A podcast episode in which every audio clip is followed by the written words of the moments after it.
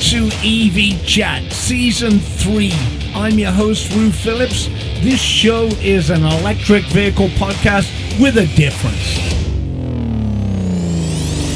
We're going to be interviewing some key players from the electric vehicle industry legislators, manufacturers, drivers from the street.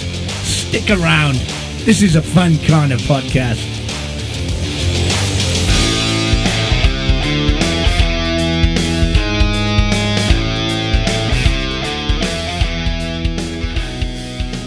Welcome back, folks. Today's episode is brought to you by Fluke, the world leader in manufacturer, distribution, and service of electric test and measurement tools. Fluke, keeping your world up and running.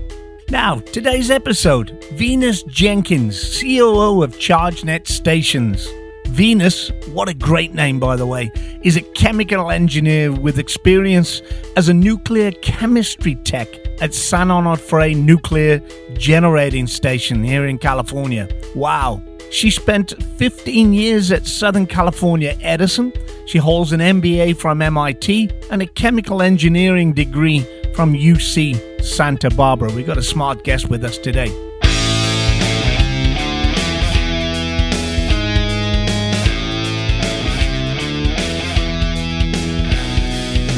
She's led the largest fiber infrastructure deployment project in Orange County, California, and is the co founder and chief operating officer of ChargeNet Stations. ChargeNet Stations is a San Diego based startup tech company specializing in solar powered fast EV chargers. Their software platform makes it seamless for customers to get a superior EV charging experience, and they're about to open their first station in the parking lot of Taco Bell restaurant in South San Francisco. Now, it's not every day I get to say this on my show, but welcome aboard, Venus. Thank you, Rue, for having me on your podcast. I'm really looking forward to this. So, ChargeNet Stations is our startup where we are building EV charging infrastructure and integrating with our own software. So, it's a full platform with the hardware and software. So it's a turnkey solution for fast food restaurants. So, what gave you the idea for the company? That's an interesting story, and our CEO Tosh Dutt could uh, definitely go really deep into that. I'll keep it sort of a summary sentences of this. How we came about was where could we make the biggest impact? We already know that predominantly the EV drivers have sort of figured out where to charge or have level 2 chargers installed, the residential chargers, and or Tesla drivers who have access to fast charging network. So this made us think how do we democratize it for the other 99% of the population? And along with that, where is that one location or one point of intersection where either the cars are sitting idle and we want to reduce that footprint or they are spending a bit more time doing other things. So when we look at all those data points, we determined that fast food restaurants and drive-throughs is where we could make the biggest impact. We make our charging convenient for our customers instead of sitting in the drive-through now just taking that time to charge their cars and the food is delivered to them.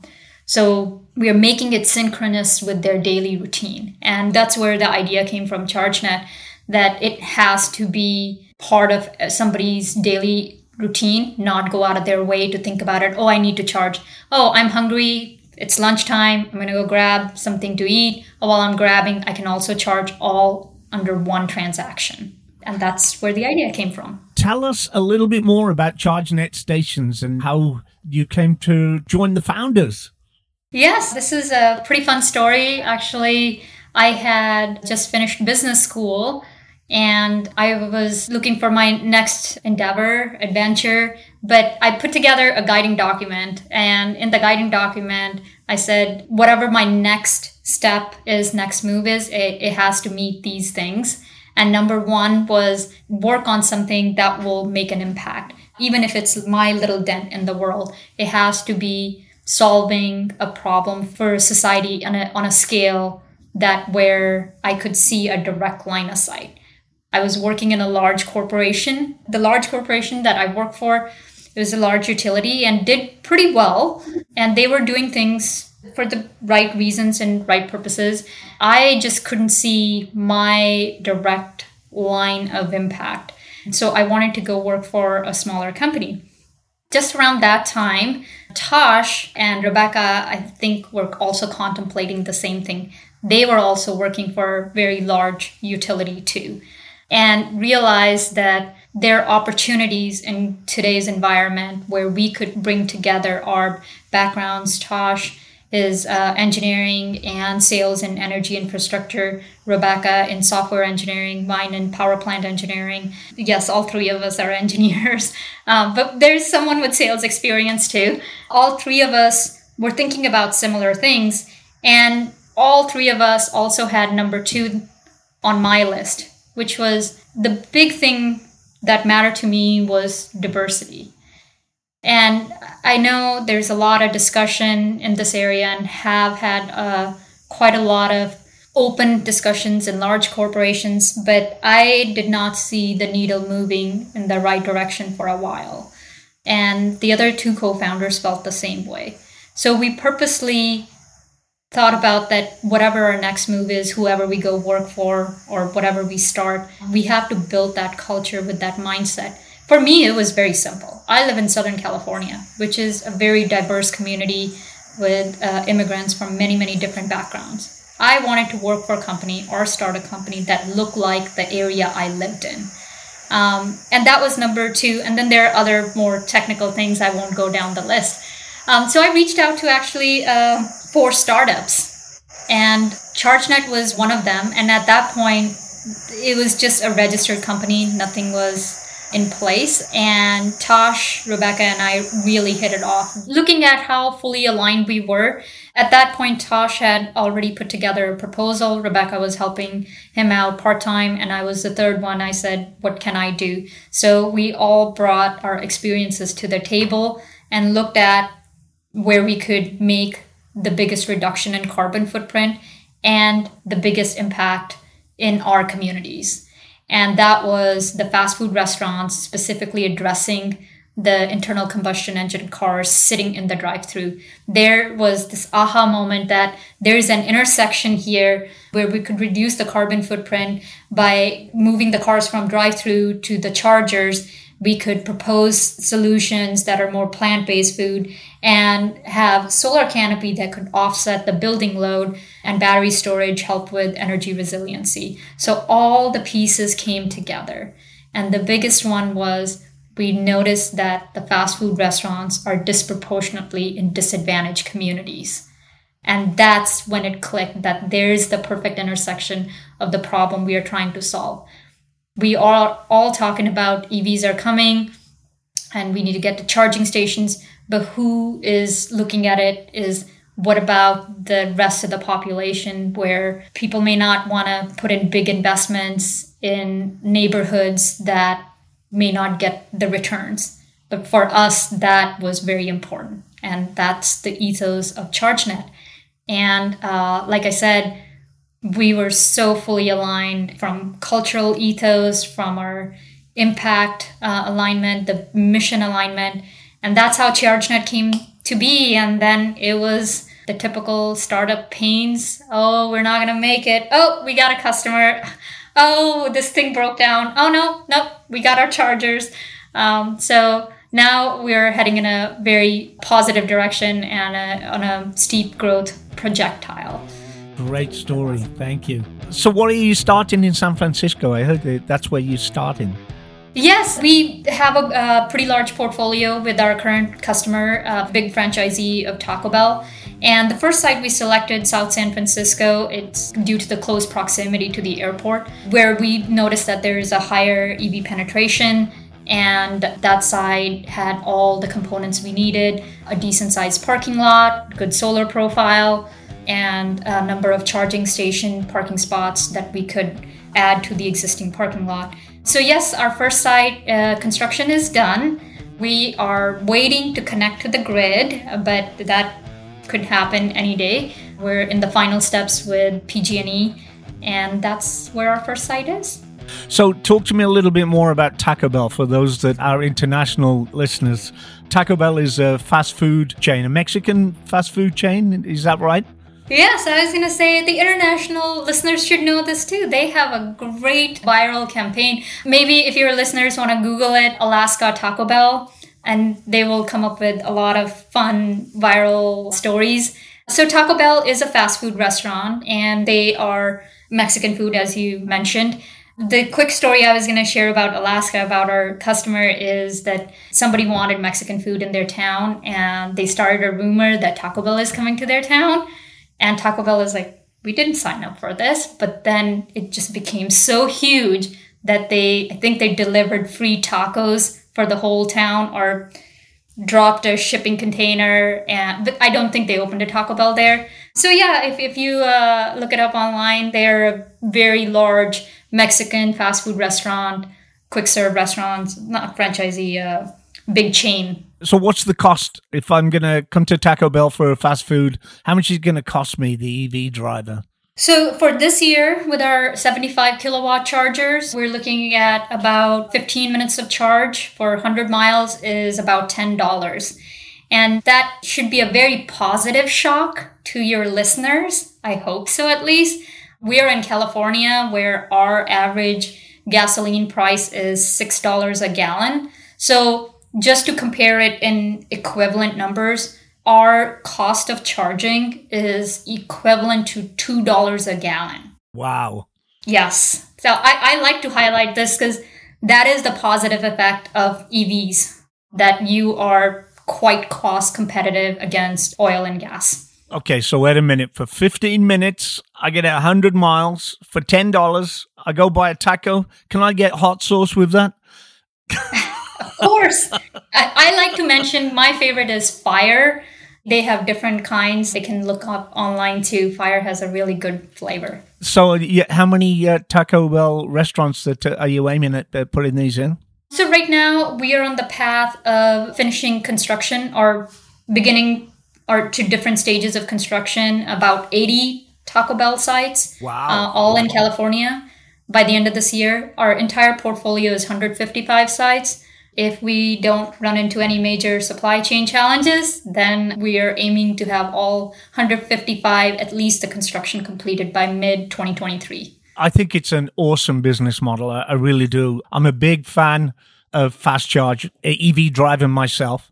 But what better of a place to put them at fast food chains? So, how many more stations did you say you got coming out there? About 50? Each site has about four to six fast chargers and just doing a quick math looking at 100 sites that would be 600 fast dc chargers. That's 4 incredible. to 600 fast dc chargers. So quite extensive network in a very short period of time for all the taco bell sites for our franchisee. That's a lot of tacos yeah that's a lot of tacos that's a lot of power and chargers I, I was curious what kind of ev do you drive Oh my goodness. I just bought a Mercedes AMG EQS. it's awesome. I, I absolutely love it. I really do. I was going to go for something sporty. I wanted something different than the Tesla. Nothing wrong with the Tesla guys out there. Yeah. There's so many of them around. So I wanted something sporty and I tested a few and it was either the Porsche Taycan or this. And so I went with more of a corporate look, okay, I'll be honest. I wanted something with four doors for my grandchildren that was sporty. yeah, where you so, could put a car seat in. Exactly. Yeah. Exactly. and get golf clubs in the back. So, talk to me about criticism that people that eat at fast food restaurants don't drive electric vehicles. What's your thought on that? Yeah, this is a pretty common question. We get that quite a bit. And it goes back to what was in the ethos of our original idea. Like we said, you know, the folks who have already adopted the EVs, they have figured out their charging solutions. It's the next 30 plus models that are coming out, and how in California by 2030 there will be no sales of ICE uh, internal combustion engines. So we're looking at this huge ramp up of EV adoption in California. And by looking at the number of EV adoption on the current trajectory, about I think it's about 5.6 million EVs. And in the next, we're in 2022, in the next eight years, basically by the end of 2030, no more ice. So we're building that network, we're building that infrastructure and getting it prepared for this massive influx that is coming in. And that is not just limited to non fast food eaters, it's going to be everyone. And there's a, another statistic that about 36% of Americans eat at fast food restaurants at least one meal a day. And that number is close to 80 million people every day. And to think that nobody out of those 80 million or very low percentage would be driving EVs, I think that would be a stretch. So to answer your question, we are looking at that massive influx. We're looking at the upcoming 30 plus models we are looking at the existing 5.6 EV drivers right now, and we are looking at how many people that already eat at these fast food restaurants. If you take a look at all these data points, we're pretty confident that that question becomes moot at that point. Good point. What are the challenges that you're facing right now in uh, implementing your business model? So, the challenges are multi level challenges. One, I don't think it's unique to just us. The supply chain challenge is there. And the big things, I, I will start sounding like a housing developer, but we are running into the same issues as any construction developers would be. So part of our design is that we have a solar canopy there too to offset some of the building carbon footprint. And that canopy requires steel. So steel prices have been very volatile. Now we're also in some tariff battles with China, so that's impacting our modules. And then the chargers also have indirect impact due to these commodities being in such volatile situation. So supply chain is is a big challenge for us, but I think we're doing okay in securing our supply chain and in some cases hedging against some uh, price volatility.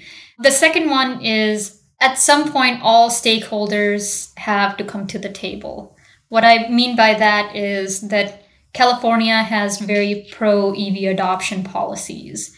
And the customers, the end customers, are also adopting EVs at a pretty fast rate. Especially, it's increased quite a bit in the last two years as the gas prices start to go to five or six dollars. The missing part is we still need policies to be clearly defined when it comes to the utilities, the incentives, and local AHJs, which is local authorities that approve the permits. There always seems to be a disconnect for right now because I know we are evolving. Different interpretations of the policies, different interpretations of the code, and tariffs. And we, as a business and as a startup and a small business, we have to navigate all these different interpretations when things are not clarified in the policy. And I get it, sometimes policies are there to directionally push people to get the EV infrastructure or big things done. Uh, but those are the challenges left to businesses to solve. And those are very big challenges being asked of a small startup to solve. And we are running into quite a lot of those challenges. Like I said, different interpretations of EV code, accessible code at local jurisdictions and at utilities regarding the rate structures and many more. So those are the two big challenges. It's not like those are not solvable. We are facing them and we're still moving forward and still hitting our deliverable dates. So, what's exciting, and I want to kind of reiterate this the solar component as well. I mean, they're not just EV charging stations, they got solar on top of them. Is that making it easier for the project to implement the fact that you're not just green with the car, but you've got a solar canopy over them? Is that an advantage? Yes, it is a big advantage. Let me actually share the whole system. So, it's actually EV chargers, battery storage and solar carport over the parking lot. These three distributed energy resources put together with our software provides us a competitive edge over our other competitors or other folks in the market. How it helps us is that we are able to make a very solid proposition to our B2B customer, and that our B2B customer is the franchisee, the fast food restaurant owner. Because with the solar canopy, not just we offset the people sitting in the drive-throughs, we're also, I mean, the carbon footprint offset from the people sitting in the drive-through, we're also offsetting the carbon footprint from the building's usage of the electricity. So there is a built-in incentive for the franchisee to sign with us because we are saving them 10 to 20% on their energy bill too with our solar canopy. And the battery storage provides whole host of benefits. In California, we have wildfires, and I'm sure look at US, I'm like every state has their own disaster that we all prepare for. their hurricanes, their wildfires, but mostly, you know, in the West we deal with big wildfires. Why I bring that up is one of the biggest benefits of the battery storage is that resiliency. So we have this large EV charging infrastructure in California and there's large influx of EVs. When we get public safety power shutoffs, which is PSPS from our utilities, or and that usually happens when we have wildfire or very high winds. If the chargers are not connected to the grid, how are you going to provide the charge to the cars? And that's a big resiliency factor that plays into our design. So the battery storage provides that energy resiliency. So for a couple of hours, not for full six hours, but for two hours or so, we can provide that charge to our customers. That's interesting. So could you do a standalone without the grid? You could power for a couple of hours yeah, I mean, depending on how many spots are taken. Yep. Um, so if we are still looking at four to six chargers, yes. That's we pretty could, uh, awesome. We could support the chargers for two hours. That is pretty awesome. Really is you know, I'm a big solar guy as well as EV. And to see when you put them together, and if I'm understanding correctly, each one of the components within your system, the battery energy storage, the solar PV, and the EV, they stand alone on their own advantageous component, if you like. The EV, if there's no sun, it's going to work. The battery energy storage, if there's no EV, it's going to offset the peak demand. It's a great model. It really, really is. So outside of fast food restaurants, where are you looking to implement and put these? We have gotten some interesting inquiries, which I thought they're fun to entertain. There are some sports arenas who have reached out to us and asked us if we could possibly look at supporting their parking lots with EV charging.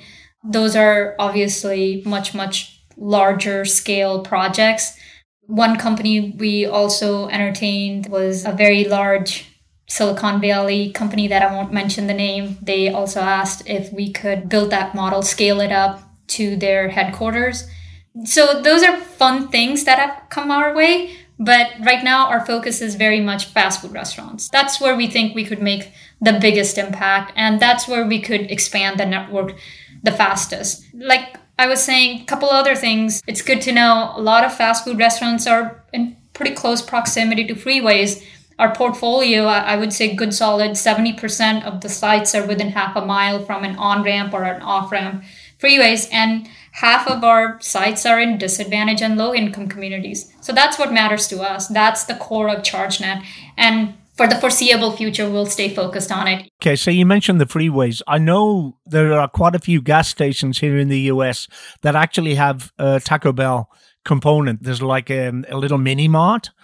And let's talk about some of the dark areas. And for me, a dark area is where there are no chargers and there's a hundred plus mile range between one charger and the next. Yeah, those are the dark areas actually. When I did my trip from LA to San Francisco, that was my big worry. But fortunately, Tesla has done a decent job providing the network. I still think that's a pretty big problem. If it's not the Tesla charging network, if you're talking about CCS and CHAdeMO, which is all the other companies, that network is not available at this point to the level we need it, like the gas stations.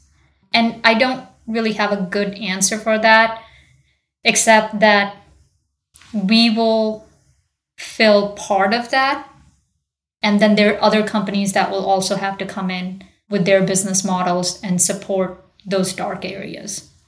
Got it. Now, you just mentioned Tesla, and I know their network is substantial.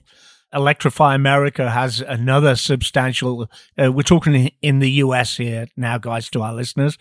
It shouldn't be competing infrastructure. Do you agree? I mean, are you implementing topology connectivity for Tesla's for all types of electric vehicles, or for now, is it just one or the other? No, no, no. We are hardware agnostic. Our company is hardware agnostic. And what that means is we will have CCS, CHAdeMO, and some Tesla connectivity too. We're working on the Tesla piece as an adapter for the Tesla cars, uh, but CCS and CHAdeMO, we will completely support it.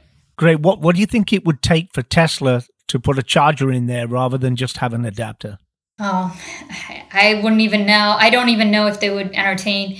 I mean, to your question regarding should we have competing infrastructure, I'm like, that exists right now. There are two gas stations across the street and they may have different rates. So, but they're the same gasoline. it's it's True. the same and, it's the same pump. and the electrons are the same too. I look at it as like the market is still in nascent stage and we need everyone and all to make people feel comfortable that they will have access to charge. One day it will happen. You will see a CCS charger alongside the Tesla charger at the same site. I think when that happens, it'll be a great day. Actually, I just did. I recently did. Um, it's in Carlsbad. I think it was EVgo and there were only two EVgo chargers and 30 Tesla chargers. Okay, great. Well, that's that's awesome. So let's talk about that existing infrastructure. I'm an O and M guy. Okay. Yeah. Operations and maintenance. On a scale of one to ten, tell me what your thoughts are on the reliability, the operability of existing infrastructure. You know, you showing up at a site and all four chargers are there working ready for you. Give me a score, one to 10, Venus. I'm going to divide it into two parts. Okay. Six or seven years ago, it was probably two. Okay. 10 being the best, zero being the worst. Mm-hmm. I'll give it like, no, let me reduce it. It was probably one. Okay. I had to get towed twice. It was very poor. I couldn't get hold of anybody. And I didn't have a Tesla. My first car was Kia Soul EV. Now I would say if you do not have Tesla, it's about four, mm. four or five. Because I still go to different charging stations and other cars are parked in there, so there is no solution. You show up, you connect your charger to the car, and you go about being on your phone or go shopping, whatever the deal is. Come back 10, 15 minutes later, the car hasn't started. There's no notification. Oh, by the way, this charger is not working. There's no caution tape around it. I mean, it's getting better, but it is not to the level of customer service and the ease that we have at gas stations. Yeah, there's an etiquette. Would you agree? I mean, you wouldn't expect to go to a gas station and see cars parked where gas pumps are and nobody in them. You just wouldn't expect that. So I don't know what it's going to take you know, we call it iced, ladies and gentlemen, where an internal combustion engine has taken up the spot of an EV charger. We call it it's been iced. And it's annoying, it's painful. It's got nothing to do with the reliability of the actual charging site itself. It's moreover that we need to come up with a process, a protocol, or an etiquette, if you like. We're not there yet. But, you know, my question was towards the actual equipment and the, the reliability of that? The reliability itself, I would rate it slightly higher. Mm-hmm. It'd be seven ish because I have seen what good and the best looks like. And for CCS and CHAdeMO, I don't think we are there yet where we could give it an A plus score. So I would rate it on the O&M side. It's still around six and a half to seven. Interesting. And now a word from our sponsor. Today's episode is brought to you by Fluke Corporation, the world leader and manufacturer of electrical test and measurement equipment. Fluke keeps your world up and running. You know, with so many diverse types of EV chargers out there and so much voltage behind them, it's more important than ever to have the right tools to safely and efficiently diagnose, troubleshoot, and ensure your electric vehicle supply equipment is working properly after repair. Recently recognized for its intuitive interface and celebrated in the field for its ease of use, the Fluke FEV 100 electric vehicle charging station test adapter gives simple on, off, or yes no readings. Clear readings means you can be sure the job is done right. You can rely on Fluke for efficient site repairs while keeping you and your workforce safe from harm along the way. To learn more about Fluke's premium products and a suite of EVSE tools, visit fluke.com. That's F L U K E.com. Now let's get back to rocking. So let's talk about fast chargers versus level two, the slow near beer, if you like, call it near beer. What's your thought? Should we be putting more level two or it should be a combination? I definitely think it's going to be a combination. I love my level two charger. I have had one for six, seven years and it's worked beautifully. And there's a place for that. And that is if you have a garage or you have a driveway, you can put a charger there. However, the multifamily, the large, densely populated areas cannot support that, or the landowners are not willing to upgrade the infrastructure. And when you're looking at large multifamily and or you're looking at a high densely populated area like LA, level 2 does not make sense. You don't want a tenant sitting in the parking spot for 6 hours charging their car and icing out. I'm gonna use your word. Mm-hmm. icing out the other cars. That's a fun one. I'm gonna use it again. So uh, I think it, it will be a combination, and also, like I said, it has to be convenient. If you are going to shopping center or you're driving long range, you do not want to, or at least I don't want to sit for six hours to get a full charge. Even if you, you know, the case I hear is, what about going to the mall or going grocery shopping? even then, I don't think level two makes sense there because you're not going to spend six hours in the grocery store. You're not going to spend six hours in the mall unless they're teenagers and it's the weekend. I won't go into the whole that side. In most cases, people are not going to spend six hours. And that's how many hours you need to get a full charge. And in those cases, fast DC charger network makes sense. But like I said, it's a combination. For example, at work locations, level two chargers make sense. An employee goes in and they're in there for eight hours or so, and it makes sense to have a level two charger for each parking spot. But it has to be each parking spot because when I started, there were only like four or five level two chargers, and there were 30 plus EVs, and we would all compete for those four and five level two chargers. So I'm giving different use cases. So the final answer is yes, it, has got to be combination of both. Here's a, a scenario. You're in charge of a $5 billion infrastructure budget right now. How are you going to spend it, Venus? Give me all of it. I can spend it. Just give it to me. Have you seen the steel prices lately? Oh my goodness yeah i mean if we are given a five billion dollar I, I, think obviously the big portion should be what america did in 1950s i want to say 1940s and 50s we connected each and every city through large freeway infrastructure and that was built over multi decades and now that has allowed the accessibility and connected all the people so, given that $5 billion, that's how I would look at it. We're heading in the right direction, and it should be pretty much full connectivity. First interstate and then inner city. Well, maybe both needs to happen at the same time because inner city is like a lot higher densely populated areas. Freeways is to remove the range anxiety. That has got to be the core of $5 billion. Mm-hmm. That is the one thing I would highlight remove the range anxiety. And that may include connecting all the freeways, highways, inner cities, everything. I don't think 5 billion is enough because what I'm proposing is a lot larger than that. But that's how, if ChargeNet gets 5 billion, we would go connect all uh, the restaurants. Because if you think about it, fast food restaurants, just in California alone, there are 38,000 fast food restaurants in California.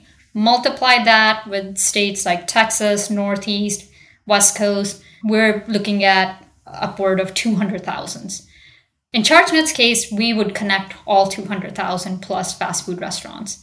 From American Society's perspective, I would look at all the freeways and inner cities. You're making me hungry just talking about it. you, have you been to Taco Bell? Just uh, out of curiosity. I, I love it. In fact, I'll tell you a story. When in, in my music business days, I knew the guy that was part of the Run for the Border. You know that. Do you remember the jingle too? the jingle, absolutely. Oh my gosh. so uh, yeah, so pretty soon we're going to see you guys at uh, McDonald's. I guess that that must be on your radar. I mean, the, yes, um, all fast food restaurants, quick serve restaurants. We're speaking to quite a lot of them. I think also this market needs to get comfortable with this idea as well. Mm-hmm. If you look at it from their eyes, their core business is selling food or real estate. If you're looking at McDonald's, then it's real estate. What we are providing is an energy solution, it's another revenue stack item for them. And they probably need to see some examples, which they're coming around very shortly. By the end of this year, they will have 50 plus. But the idea to them, it should be getting warmed up to them. Mm-hmm. In California, people that have solar on their rooftops, for the most part, drive electric cars. Makes sense is that more difficult to implement on the East Coast, the solar component? It's like, yeah, we want electric vehicles. What's this about the sun? Well, what are solar panels? I got your solar panels. so is it harder to sell on the East Coast with a, a whole wrap solution? I, I wouldn't say it's harder. I think it, it is at the end of the day, you're looking at, you know, you're a solar guy, you're looking at the production profile. There are definitely, there are months where solar profile is not very attractive, which makes sense the winter months. So, our first step is that we're not taking out solar completely from the equation. We still look at the final production numbers, and they're going to vary by season and month by month. And there are going to be cases where solar just doesn't pan out. And that's the reality. Yeah. Yeah, but for the most part, the market is ripe. Residential customers are purchasing battery storage, solar PV, and electric vehicles. It's pretty awesome package. It really is. What's your next car? What What's your next electric vehicle, Venus? My electric car, uh, you know, I don't want to give more PR than needed. I love my Model 3. Okay. Um, I have had other electric cars, like I mentioned, and I had to get towed. But that that was like six seven years ago. Those were what i call compliance cars. It, it wasn't made truly to be competitive in the market. So i'm going to stick with my model 3 for now. I mean porsche taycan was pretty good. I don't know if it's taycan or taycan. I always get confused. But I have been in that one. That was really nice, but I do have two little kids, so I do need a four door car too. And you know, it is so exciting when you pull up to an EV charger and it used to be just Teslas on the road. Now there's GMs, there's Ford, the Ford Lightning, the truck is pretty incredible. I don't know whether you've seen that. And, and oh, it, yes. It, it's a battery. It'll power a house. Well, not the whole house, but an electric car. Now, let's talk about that. Bidirectional electric vehicle charging systems. What's your thoughts on that? I'll sum it up in like a few words. I, I love it. Mm-hmm. I, I, I love it. Like we are in the state right now where people are considering going off the grid because you know grid is aging and we're getting more and more PSPS events, which are public safety power shut off. And there used to be wildfire season. Now we get wildfires throughout the year. We had one in January like in the middle of the winter we had a massive wildfire where i'm going with this is like i love the idea i, I love the idea of ford lightning being able to power the house what a great product that people who are already frustrated in some aspects of you know what we have gone through in some cases as a residential customer. You may end up paying more for solar now. I don't know Rue, if you're familiar some changes that are coming in california mm-hmm. NEM requirements and that frustrates people. They're like i am being a good steward and you're charging me extra to being good steward. And on the other end the utilities have a legitimate reason too. They're looking at it as like what about the customers who do not and can't build solar and don't have access to it. Setting all the political arguments aside, I love the product too. I think it's a cool looking car. My husband and I were debating between Rivian or Lightning. I'm like, good luck, you will get neither one of them for two years. By the time you sign up, you will be so long in the queue. But yes, both cars will be electric. There's no doubt in our mind. And the second one is going to be a truck. So we'll we'll try out both. That's awesome. Now, for our listeners, when we talk about the bidirectional charging of the EVs, it actually works in the same way as ChargeNet, the battery energy storage component, albeit the car's on wheels, where the car, when it's static, could actually act as a battery pack to power up certain components of your home. The big motor manufacturers are thinking about this. It was a futuristic component. Now it's more like around the corner. I'm seeing EV charger manufacturers, the EVSEs, they're actually thinking of, well, let's make it bi-directional for when the vehicles do come that the customers don't have to replace the chargers. So pretty exciting, pretty exciting there. I'm curious, so you may have shared this with your listeners already. Uh, if this is repeating it, then I apologize. How did you get into the EV charging renewable space? So I got into electric vehicles because my family in the UK was electrical contractors and I had some experience with DC batteries because of the milk floats that, you know, my uncle had a, a contracting business and he did some repair on some battery milk floats. They're like electric cars back in the day. This was like 35 years ago. So I answered an, an RFP in 1994 for who has any experience in electric vehicles. And I put my hand up with 2,000 other contractors. And I was selected from 2,000 to be part of 20 contractors. This was with Southern California Edison I think you're familiar with Edison, and uh, it was part of the ZEV mandate, the zero emission vehicle mandate. This was in the, the late 90s, and that ZEV mandate is still alive today. That says by 2012, listen to this, guys 2012, 10% of vehicles on the California highways shall be zero emission. Now, that was a dream back in the 90s. I was part of that infrastructure. You know, I was one of the contractors that was part of the design and implementation and the service of the early days. My first charger was in 1995 for the GM EV1. So I was happily installing them and then I paid to take them out, sadly, with the political regime. Then I moved over to solar and did operations and maintenance and I came back into electric vehicles again a decade later. So I saw, you know, the early days of it, if you like. I had a vision back then and it's not, not a premonition or whatever, but it was a dream that one day I'm going to be driving on the California freeways and I'm going to look around and within my sight, I will see an electric car. Now, back in the day, that was, my friends laughed at me. But, but now on the California highways, you can look around and you will see a Tesla or an electric car. There's a good chance that you can do that. Now, I have another dream right now that within 10 years, you're going to look around and you're going to see 10 electric vehicles in your plane of sight. I believe that, Venus. Do you? Uh, I hope it's more than 10. Yes, yes. Like, it, it really hope. I, I have a dream that it will be like you will be playing a game to spot an ice maybe I'm like dreaming a little bit too big, but I just look around my neighborhood. We are already seeing Rivians and obviously Teslas, Ioniqs, and many other uh, plug in hybrids. I can see out of like every four cars, there's one EV or a plug in hybrid. So you got a lot of work to do.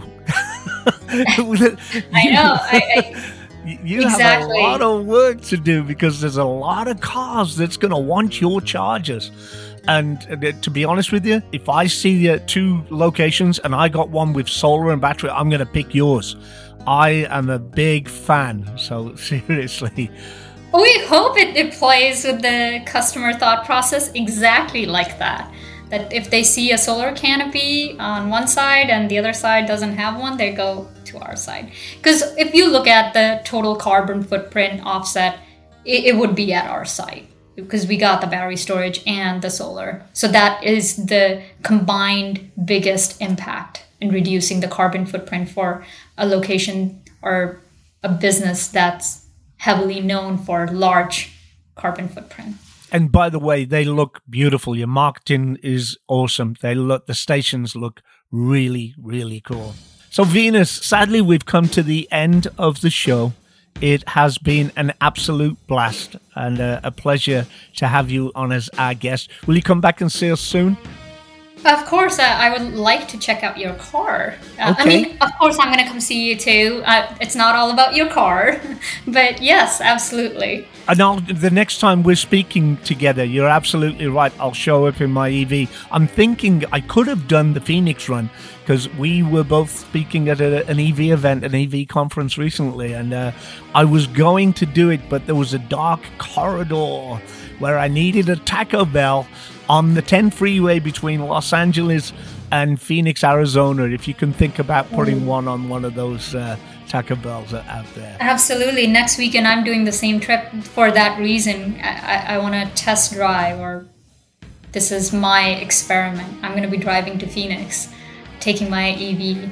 So, whew, now you're scaring me. But uh, yes, if I see a Taco Bell, I'll talk to the owner. Okay, awesome. Well, sadly, we've come to the end of today's show, sponsored by Fluke Corporation, world leader in reliable test and measurement tools. Also, want to thank you, our listeners, for tuning in. It wouldn't be the same without you guys. We got some great stuff coming up. I just had a new electric vehicle charger installed in my garage, and I'm going to tell you all about it the good, the bad, the ugly. Now, more information about the show can be found on the show notes. Be sure to subscribe wherever you get your podcasts so you never miss out on an episode. And if you liked an episode, share it with your friends, would you? Leave us a rating. Helps us reach even more EV enthusiasts. Thanks again for listening to me chat about EVs. See you on the next show. Ciao.